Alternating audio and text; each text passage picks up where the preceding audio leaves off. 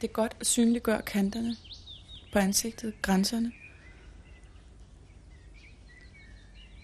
Ture og, og vise, virkelig at stikke hovedet frem og sige, her er jeg, det er min maske. For jeg bærer ikke så mange andre masker. Det ved jeg godt. Det er negativt for mig. At folk kan altid mærke, hvordan jeg har det.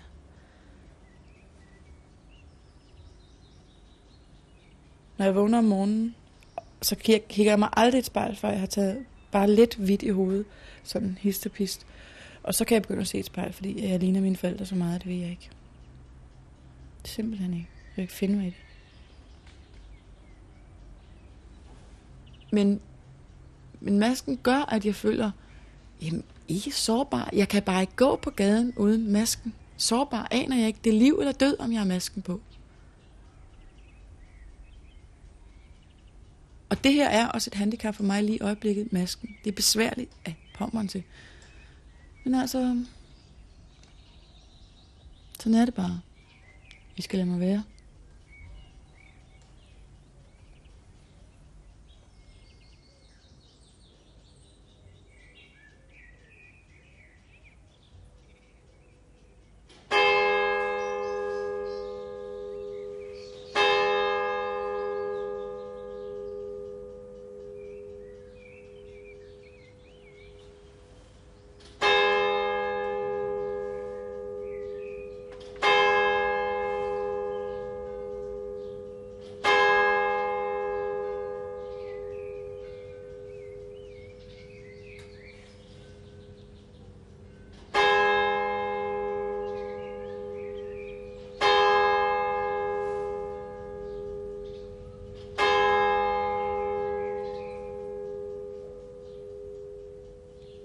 Der er nogen i ejendommen, der er irriteret over kirkeklokkerne. Vi bor lige mellem tre kirker. Jeg synes, det er hyggeligt. Det er rigtig dejligt. Det er sådan et pulsslag. Men, men de er virkelig irriteret over det. Åh, oh, nu ringer de forbandede klokker igen. Jeg synes, det er så hyggeligt. Det er en del af dagen. Nogle gange ligger jeg ikke mærke til det, og nogle gange glæder jeg mig over det. Men jeg er aldrig irriteret over det. Selvom nogle gange ringer de så højt, så hvis jeg har vinduerne åbne og telefonen ringer, så kan jeg ikke høre, hvad folk de siger.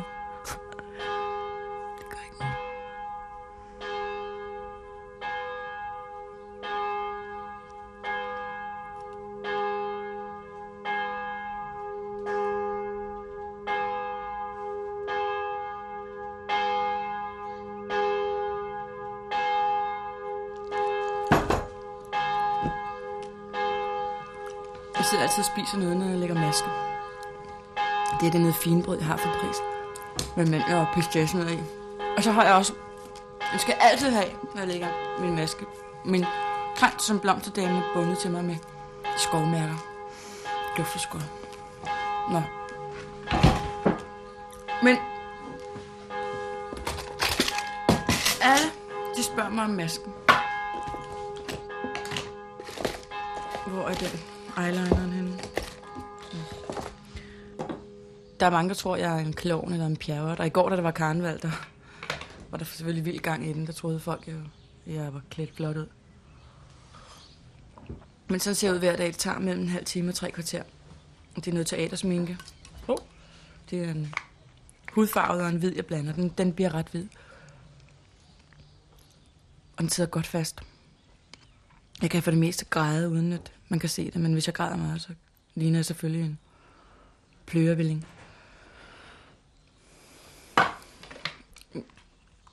Men i dag sagde præsten lys og mørke, og det er det, min hud er. Kan se, jeg har malet uden for munden. Min mund skal være rød som en kirsebær. Kan jeg bedst lide. Og så skal jeg blande de her to farver. Hvid og brun så det får den rigtige hudfarve, min rigtige hudfarve. Den, jeg godt kan lide. Jeg kan se, det kommer lidt udenfor der ved munden. Kan man nogle gange reparere på. Ellers så er det sådan, når masken den er lagt, så er den lagt. Og så må vi nødt til at tage den af igen, hvis der er noget, jeg ikke kan lide ved den. Så nogle gange lægger jeg den både to og tre gange om dagen. Og der er ikke noget med ikke at have tid til det. For eksempel i dag, hvor jeg var kommet sent klokken 4, og jeg sov nok ikke før ved halv fem tiden. Så må det stoppe klokken 9 for at nå kirken. Sådan er det bare. Det er et, hvad skal man sige, fængsel.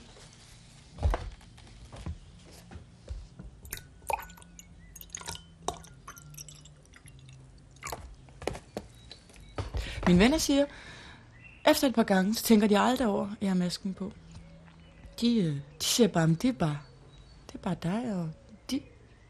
Og når jeg spørger dem sådan, hvordan er, mas- hvordan, hvordan, hvordan er masken i dag? Jeg omtaler den mere og mere selv som masken. Det, det er jeg begyndt på de sidste par år.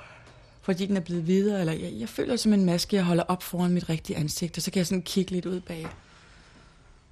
Sådan øjnene kan jeg jo ikke male de indvendige øjne. Men der, så siger de, at din maske er altid den samme. Ja, læbstiften er lidt ud, eller din kinder er for røde i dag, men de synes altid, det er den samme. Og de er enormt lojale. De, hvis der er nogen, der kommer hen og generer mig, så står der straks, hvis jeg er sammen med mange, står der straks tre skælder mod, eller hvor mange der er nu sammen med. Så de, de hjælper mig. De ved, at øh, på nogle områder er jeg svag, men de ved også, at jeg er stærk på mange områder. Og det er også sådan, jeg har det med, med at tro på Gud. Det er en, øh, det er en glæde. Han, øh, han skubber mig ikke væk, fordi jeg ser anderledes ud. Jeg er velkommen. Og jeg, og jeg har ham også både nat og dag, når jeg er fortvivlet. Så nogle gange glemmer jeg endda at snakke med ham. En af mine venner, der har AIDS, han... Ja, det er simpelthen moderne, ikke? En af mine venner, der har AIDS, det lyder skide godt, ikke? Ligesom sådan, en af mine venner, der er boligdesigner, men det er altså ikke på den måde. Det er faktisk ret forfærdeligt. Men øhm, han ringede til mig en dag, hvor han havde 42 i feber. Han var virkelig syg, og spurgte, om jeg ikke kom ud til ham. Nå, så snakkede jeg med ham, så sagde han, om jeg ikke kunne lave en begravelsesang til ham, fordi jeg har lavet en, en slags salme eller sådan noget til nogle konfirmander. Og så sagde jeg, at det kunne jeg ikke, fordi hvis han døde, så synes jeg ikke, der var nogen trøst. Og sådan var det i kristendommen, der, eller i salmer, der skulle være en trøst og noget at se frem til. Så det kunne jeg ikke. Og så passede jeg ham, og jeg sov der om natten, og så tog jeg hjem næste morgen. Og så da jeg gik op her, for hver eneste sal, der skrev jeg et vers. Det kom bare. Og så ringede jeg til min ven der, der er syg, så sagde jeg, nu har jeg din sang. Så sagde han, du er lidt hurtig med leveringstiden, og så grinede vi lidt af det. Vi var nødt til at lave sjov. Og så spurgte jeg, om han ville høre den, så tog jeg ud til ham. Og så sad vi og sang den. Og selvfølgelig kunne vi ikke lade være at for sådan meget rørt og ja. Men nu har vi vendt os til, når vi er sammen, og hvis vi har spist en god middag, og vi sammen så står og vasker op bagefter, så står vi og synger den i vilden sky, og vi er ret glade for den. Og jeg synger den tit, når jeg er i godt humør. Og der er mange, der har hørt den, som, som sagt, den vil de også gerne have. Men det er først og fremmest ham, der skal have den. Og jeg har spurgt to forskellige præster, som siger, at uh, den godt må synges i kirken, fordi det er en, en kristen salme. Så altså, jeg glæder mig jo selvfølgelig ikke. Men jeg er glad for, at han ved, at han har sin sang. Skal jeg synge på dig? Skal jeg lige hose?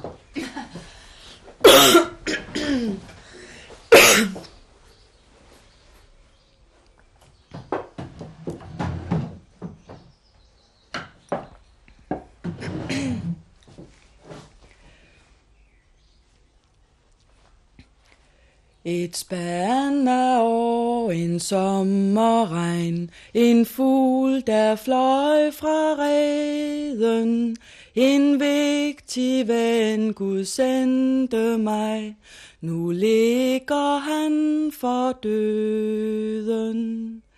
Jeg så det længe, han var svag, i dage og i nætter, Hans tråd var tynd, hans hud var bleg. Hvad kunne jeg dog gøre?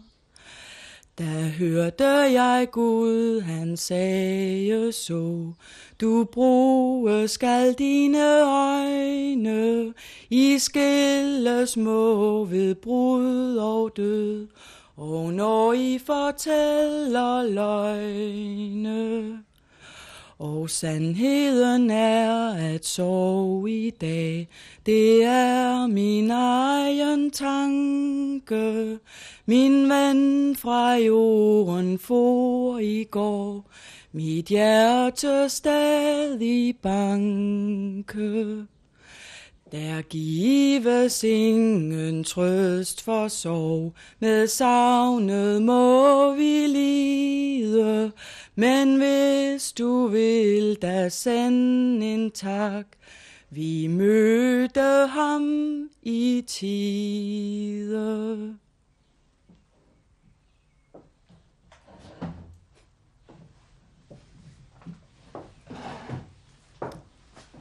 Sådan kan jeg godt lide at bruge kristendom, at, at Gud siger, men det har han i hvert fald sagt til mig, at man skal bruge sine øjne.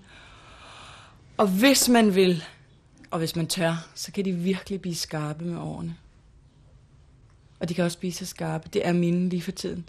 Så følsomme, at man næsten ikke kan holde noget ud.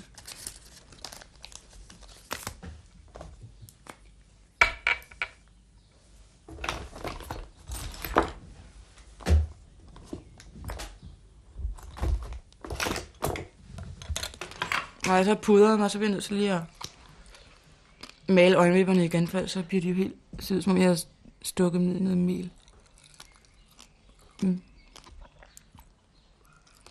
Og det gælder også om, jeg kan lave øjnene for runde. Det gør jeg nogle gange, så, så er det, jeg kommer til at ligne den der klov. Det skal være sådan.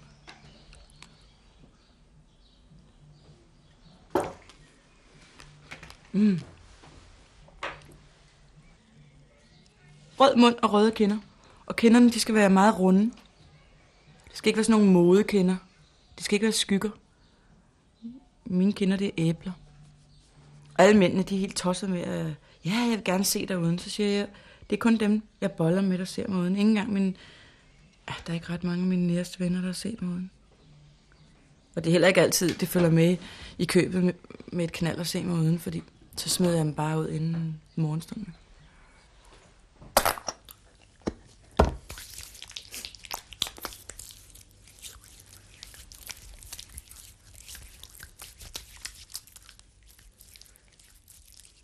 Jeg er gået på 10 skoler. De har flyttet rundt. Jeg har flyttet rundt, og jeg har også selv været besværlig. Altså, det er svært hele tiden at få nye kammerater. Jeg kan ikke, jeg kan ikke koncentrere mig ret længe gang. Ja, for, og det er jo noget med, at man hele tiden, jeg hele tiden er blevet brudt op i mine skoler, og i min, så er vi flyttet i kollektiv, så er, flyttet, så er det kollektiv blevet opløst og flyttet hen til det næste kollektiv. Så pludselig skulle det være, at man var på landet og selvforsynende, og så kom jeg på efterskole, og der har ikke været noget roligt forløb. Jeg er vred over det. Jeg er meget vred over det. det. Og jeg siger ikke kun, at det er mine forældres skyld. Jeg anklager ikke kun dem, men jeg hovedanklager dem. Og øhm, så jeg er vidnet.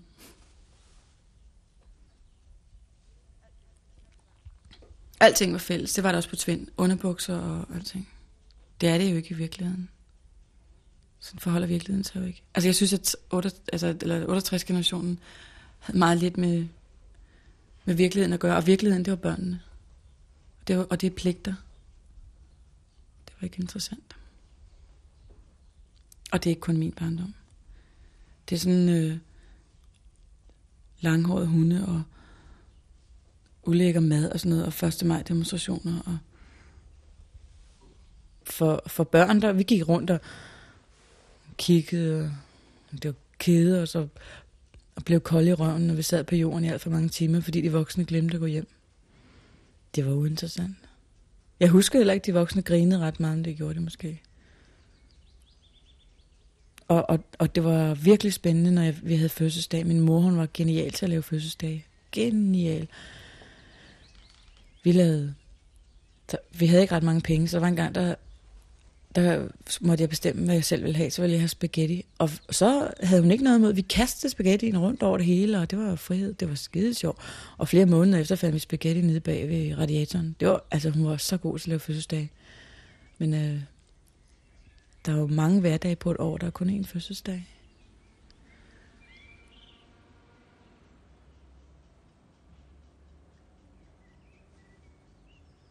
Jeg synes, vi var små voksne med et utroligt stort ansvar for nogle pjattede forældre, der skulle nå at nå det hele, prøve det hele. Særligt kvinderne, altså det, det, er, det husker jeg så tydeligt, sad og faldbed mændene. Har du ikke prøvet Ole? Har du ikke prøvet Ole? Så skulle man altså være sammen med Ole, altså ikke børnene. Vi hørte det jo bare, det var middagsbordet.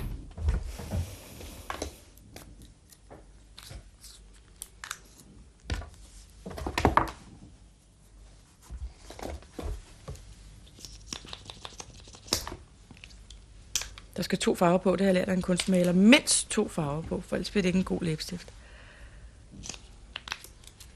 Jeg skal til at prøve, om jeg kan begynde at svømme.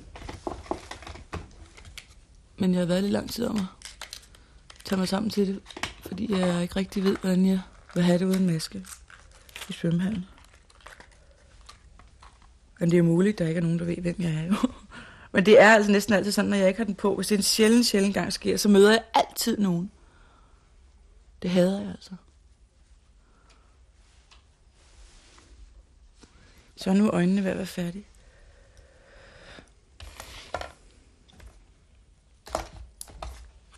Jeg er i dårlig humør i dag, men nu når jeg tager min maske på, kan jeg mærke, at jeg bliver gladere.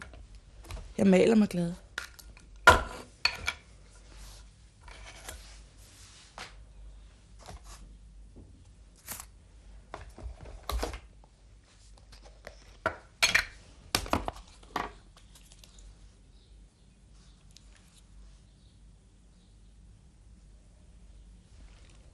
Fik altid store gaver af min far til jul og fødselsdag. Sådan uger og go-karts og sådan noget. Drengegaver. Jeg interesserede mig ikke for det. Men altså, det var... Et barn kan jo også regne ud, at sådan noget har været dyrt. Så var så meget andet, der var fattigt. Så besøgte jeg min far i weekenderne. Hver tredje weekend, tror jeg det var, eller sådan noget. Han havde fået en ny familie. Så der var man jo også afhenter, når man blev afhentet ved færgen eller toget eller eller andet.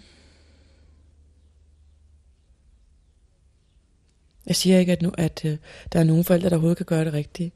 Men jeg ved, at der er nogle af mine venner, de har sådan nogle forældre der, som var fem år for gamle, eller et par år for gamle, eller som bare ikke havde lyst til at deltage i ungdomsoprøret, fordi det var etableret og sådan noget, eller måske turde de ikke.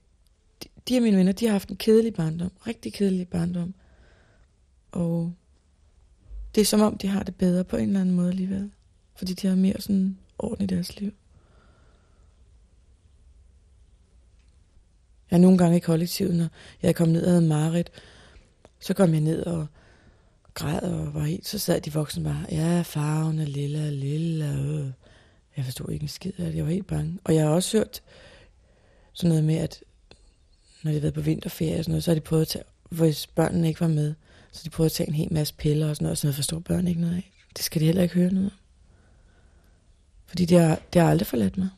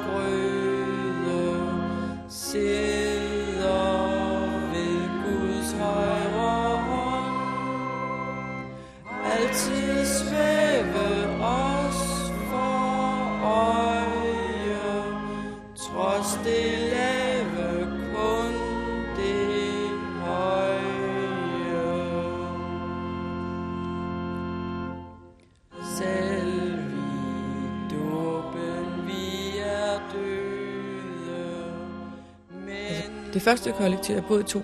Det første kollektiv var et øh, gammelt kloster. Stort gammelt kloster. hvor vi...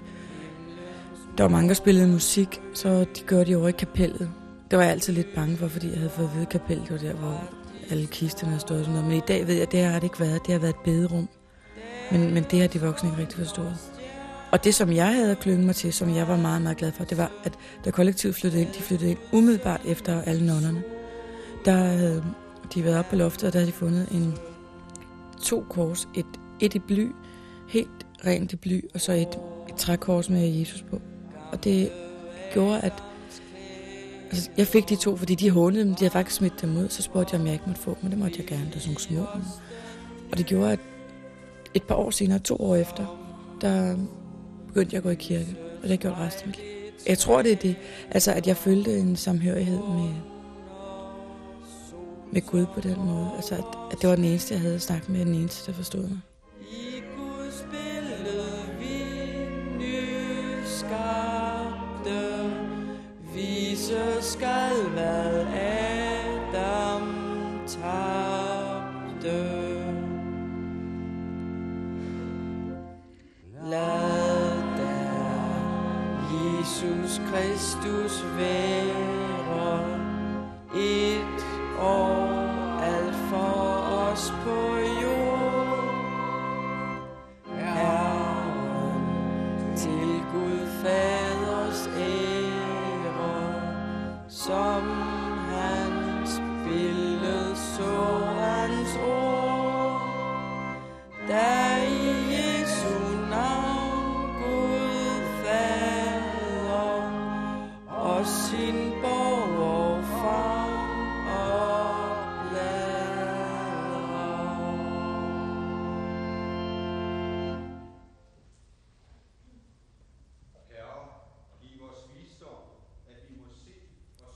Jamen, da jeg var 14 år gammel, blev jeg sendt til Tvind. Det var ikke noget, jeg selv bestemte. Det var noget, de voksne synes var en god idé. I hvert fald min mor. Og dengang, der var det virkelig et, et flot sted at gå til vind. Det var, det var fantastisk. Jeg blev også selv grebet af stemningen. Der blev arrangeret så meget. Altså pludselig ringede fællesmødeklokken, og så kom vi over i fællesmødesalen. Vi var 120 elever på efterskolen, og jeg var 14 år gammel. Så ringede fællesmødeklokken, og så skulle alle ud og tømme en guldrodsmark. Og det var ikke kun de 120 efterskoleelever, det var dem fra det nødvendige seminarium, og det var øhm, dem fra højskolen, altså den voksne højskole. Og så var der også børnekurset. Altså vi var vel 600-700 mennesker, mindst. Og vi på, jeg tror en halv time, tømte vi en guldrødsmark. Jamen den var altså 6 tynder land eller sådan noget. Det var, vi hæv bare guldrød op. Det var et fantastisk sammenhold. Og det, bliver, det smitter altså. Det var fantastisk. Så sang vi lige et par sange om Afghanistan og sådan noget. Jeg anede ikke, hvor Afghanistan lå hen, eller hvad det var for noget. Men det var altså, det fungerede fint. Og så blev der lige bygget en sportshal på tre uger, og vi var med til at støbe, og jeg var med til at, vi var et døgndrift, fireholdsskift, eller hvad det hedder, treholdsskift, jeg ikke, men altså vi arbejdede meget på den der vindmølle. Det var også fantastisk, da vingerne blev sat på, altså, det var fantastisk. Det hele taget, altså, det var også en fin skole engang, der gik mange folketingsmedlemmers børn. Og de havde selvfølgelig en helt speciel status. Og, og der var klar klassedeling, som man jo også altid hørte, det er der ikke i Sovjet. Men det var der altså på Tvind. Men i hvert fald, jeg blev hurtig, fordi jeg var god til at formulere mig, selvom jeg ikke var mere end de der 14 år, så blev jeg hurtigt klapper. Det hed ikke klapper, sådan officielt, men altså, det var os, der stillede os op på, på de store fællesmøder, hvor vi var 120 efterskoleelever fra 14 til 17 år. Vi stillede os op og klappede, når lærerne havde sagt noget rigtig godt, eller også når lærerne havde sagt noget længe, så kiggede de ned på os, og som de vidste, de kunne stole på, at vi havde de rigtige meninger. Og så gik vi ellers i gang med at sige noget.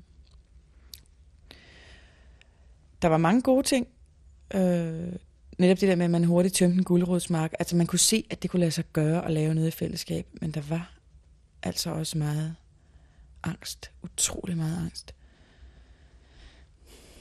Man vidste aldrig, hvornår fællesmødet vendte sig rundt mod en selv. Om, om man havde gjort noget forkert. Altid den der. Og det var det, de brugte mod os. Det var derfor, de havde os i, de havde os simpelthen i et jerngreb. Alle børnene. Vi var ikke andet end børn. Og vi kom alle sammen fra splittet hjem.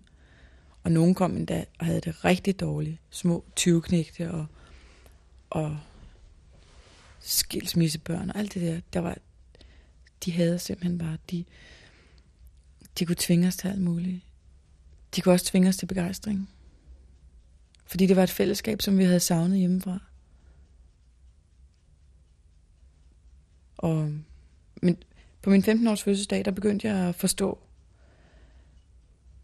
at det var ikke helt så godt med det der fællesskab. Jeg var der kun 10 måneder i alt, men det føltes som, nogle meget, som meget lang tid. Jeg følte mig som en lille voksen, og jeg hele tiden skulle passe på, hvad jeg, hvad jeg sagde, for det skulle gavne fællesskabet.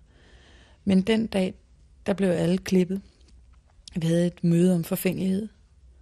Og der var en, der var forfængelig, en, en, en dreng. Så fik han klippet sine krøller af. Og så sagde øh, forstanderen, at hvis andre også ville af med forfængeligheden, så var der nok at sagt, så skulle man bare gribe løs. Og så det udviklede sig simpelthen til et enormt klippeorg. Alle klippede bare. Altså, det var ikke noget med frisyr eller noget. Det var jo netop forfængeligheden, man skulle klippe af. Så de klippede skævt, og jo grimmere, jo bedre simpelthen. Det var, det var uhyggeligt. Det lå sådan tykke manker på gulvet. Det var, det var en meget, meget stor gymnastiksal, som vi holdte. Så vi kaldte det foredragssal. Det var på størrelse med en kæmpe stor gymnastiksal med en højt skråt loft og neonlamper. Og der lå bare de der neonlys, så skinnede ned på alle mulige hårdtøj, der røde og sorte. Og det så forfærdeligt ud. Det var, og jeg sprang ud af et vindue sammen med to andre. Så der var 117, der blev klippet, plus lærerne. Fuldstændig plusset. Vi, de kunne ikke kende hinanden. Jeg kunne ikke kende mine kammerater bagefter. Det er som om, det var i fængsel. Og så... Jeg ville altså ikke klippes. Og, og jeg bliver nødt til at springe ud af vinduet for at... Altså, i forvirringen. Og i dag er jeg selvfølgelig ked af, at jeg ikke bare sagde, at det vil jeg ikke. Men jeg sagde det på min egen måde, uden ord. Og allerede der vidste de, at jeg var en, en man ikke kunne stole helt på.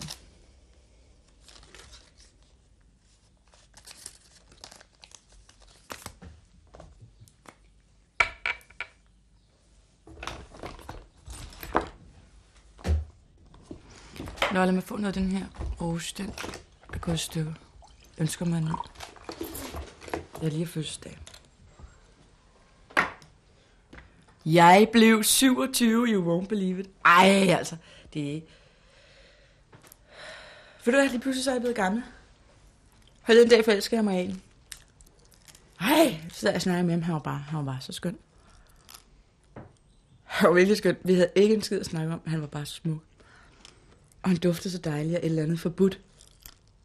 Og så sad jeg sådan lidt. Og han ville gerne kysse mig, men altså, jeg kysser ikke nogen, jeg ikke kender på offentlige steder. Altså, det ved jeg ikke. Det, det gør jeg bare ikke. Og masken, den går også i, i skud mod os. Men jeg, jeg havde fandme lyst til det.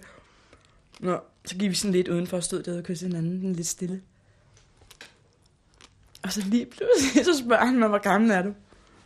Og så siger jeg, mm, det, det kan vel være lige meget. Vi må have så meget andet at tale om, men det havde vi altså ikke. Og mit hjerte hamrede, jeg synes bare, han var sådan en steg. Så sagde han, så vil jeg gætte, og så bliver jeg bare helt panikslagen. Jeg tænkte, god nej, tænk, hvis han tror, jeg er 35 eller sådan noget. Jeg det helt. Så skyndte jeg mig at sige, at jeg lige er fyldt 27. Så var han bare helt chokeret. Så var han 18 år. Ej, han duftede godt, mand. Åh, oh, og smuk. Nå. Dengang jeg var 18, der havde jeg ikke de fyre, jeg skulle have. Nu må jeg tage dem nu. jeg må tage de 18 år nu. Ej, hvor er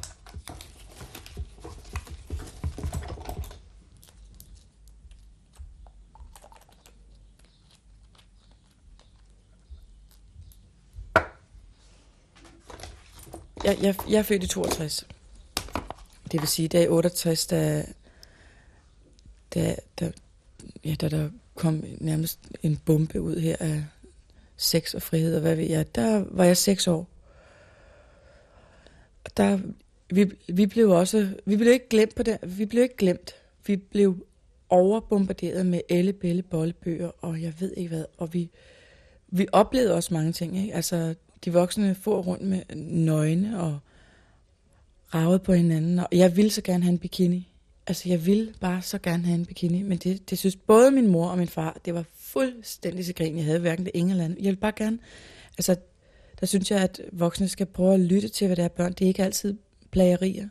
Det er også noget med at gemme sig. De voksne, de får rundt, og de kysser, og de savlede. Sådan oplever jeg det. De gør det sikkert ikke selv. Men sådan oplevede jeg det.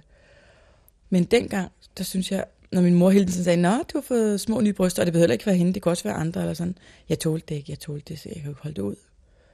Det var et, et overgreb, og vi skulle læse de bøger der. Og så pikken ind i kussen. Jeg havde de ord der, det gør jeg stadigvæk. Pikken ind i kussen. Ja, ja, altså sådan laver man børn. Og, og hvor jeg var. Så nu skal vi tegne det, og nu skal vi snakke. Og det der, det er nosserne, og der bor nogle sædceller, og hvor herre bevares.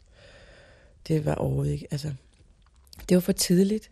Fordi at de voksne sprang ud, så er det jo ikke ens betydende med, at børnene gør det. Der var også stadig hænkesten og kammerater på et helt andet plan, når man er sådan 6, 8, 10 år. Og når man er ældre også.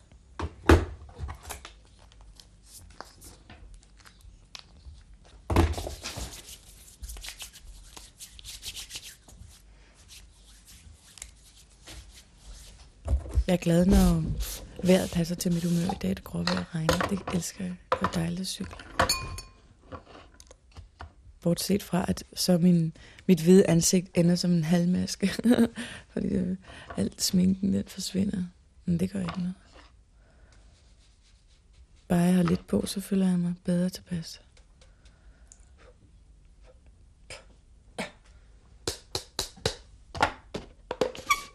I går nede i Irma, der var der også en dreng hen ved frysedisken. Han sagde, jeg kan godt lide dit ansigt. Nej, hvor kan jeg godt lide dit ansigt. Hvor er du flot. Og jeg blev bare så glad. Og så fortalte han mig, at han hed Kasper. Han var, jeg ved ikke, hvor gammel han var. Han var 5-6 år. Og, han, og det er min familie. Fordi der er mange, der spørger mig, om jeg stadig har kontakt med min familie. Men har de nogensinde været min familie? Hvis ikke man er interesseret i nogen, så er det ikke ens familie. De mennesker, der er søde ved en, det er en familie. Alle mine venner. Og barnet i frysedisken, og de andre uafhentede, hvis de er søde. Men tit passer man også sig selv. Altså på de der smarte caféer, Dan og sådan, der passer man sig selv. Mere eller mindre.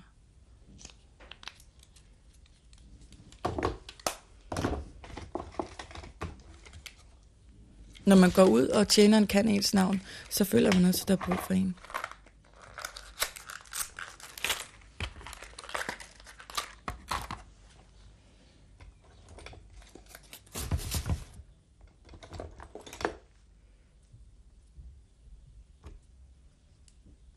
Der er nok også mange, der synes, det er meget forkert at angribe sine forældre sådan. Men jeg synes også, at forældre skal stå til ansvar. Det skal børn ikke. Børn, de er børn. Og nu er jeg voksen, og nu skal jeg stå til ansvar selv for det, jeg laver. Og øhm, det kan godt være, at mine forældre også hvis I har noget at tilføje. Det har de sikkert.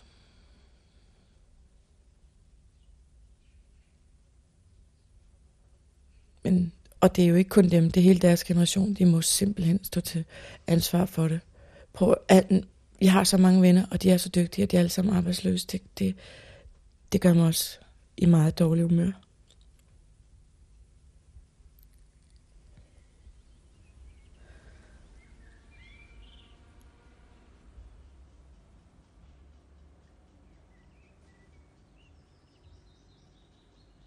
Jeg synes, øh, det er noget svineri. Vi er ikke tilfredse med, at vi har bistandskontoret som en mulighed for at leve. Det er jo ikke, det er jo ikke rart at hænge på café hele dagen og ikke blive brugt til noget. Og, og ikke have nogen muligheder. Hvad laver du? Ja, mit arbejde er at gå på café. Hvad, hvad laver? Og, og jeg er en af de eneste, der er flove over at sige, at jeg er arbejdsløs. Men alle mine venner, de siger glædestrålende, jeg er arbejdsløs. Selvfølgelig er det smadret ked af det. Masser af dem.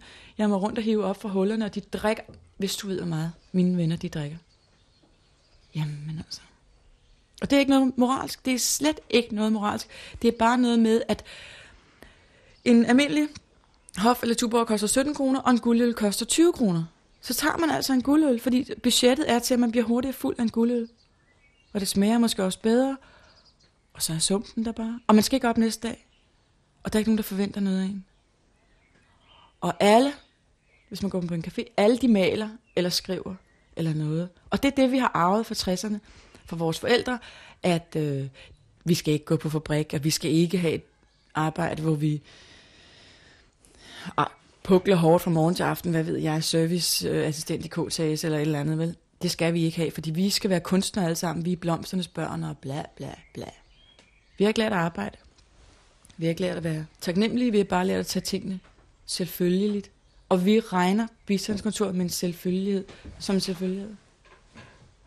Og jeg synes også, det er godt nok, det er der, fordi vi ikke har andre muligheder. Men jeg synes det er sørgeligt, og jeg synes, det er så fattigt, at I ikke, eller I, men at, for at, at den generation, pisserige, røvhammerne forkælede generation, ikke giver os anden mulighed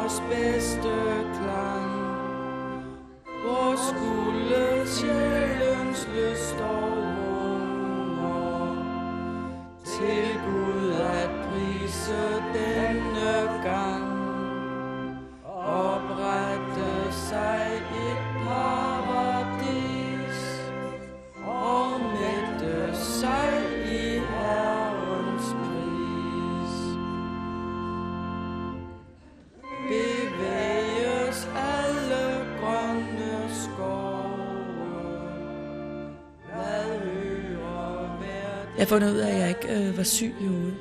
Det har min mor til sagt. Du er sindssyg, har hun sagt. Jeg har bare sagt, jamen, så har jeg næsten troet på det. Men nu har jeg fundet ud af, at det har bare været sorg, der bulede sig op.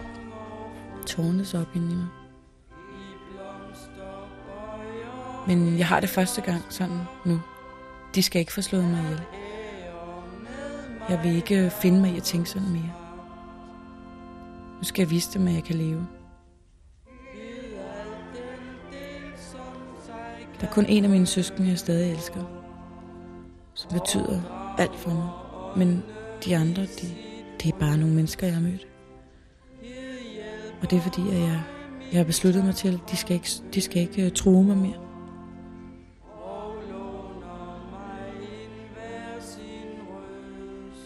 Jeg er, bare, jeg er ved at finde min vej, og det, det gør ondt. Det vil jeg ønske, det ikke gjorde, og jeg, jeg forlanger nu af mig selv, at jeg skal have det bedre.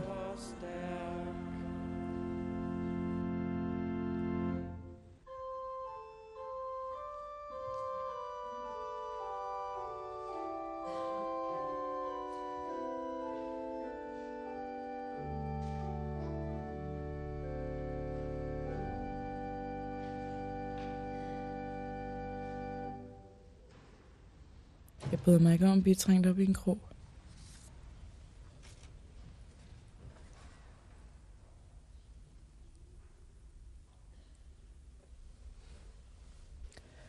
Det gør folk nemt. Folk trænger mig nemt op i en krog, og øh, fordi de ved, at jeg er meget følsom, fordi jeg har været igennem mange ting. Og øh, så kan de nemt være onde med mig med at blive ved med. Og der er mange af mine venner, der stiller de samme og de samme spørgsmål.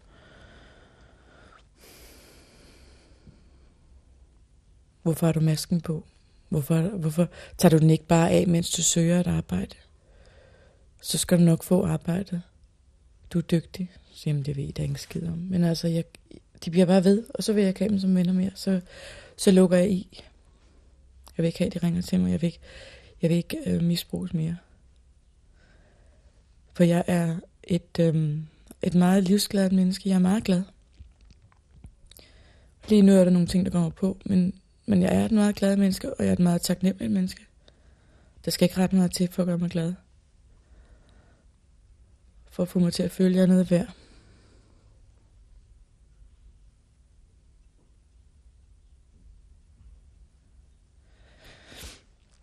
Min tro er ikke tung at bære, tværtimod, den, den bærer mig afsted. Den, jeg er glad. Det er, en, Jeg, jeg er jublende glad. Når jeg kommer ud fra kirken, så hopper jeg afsted af glæde. Jeg elsker at gå i kirke.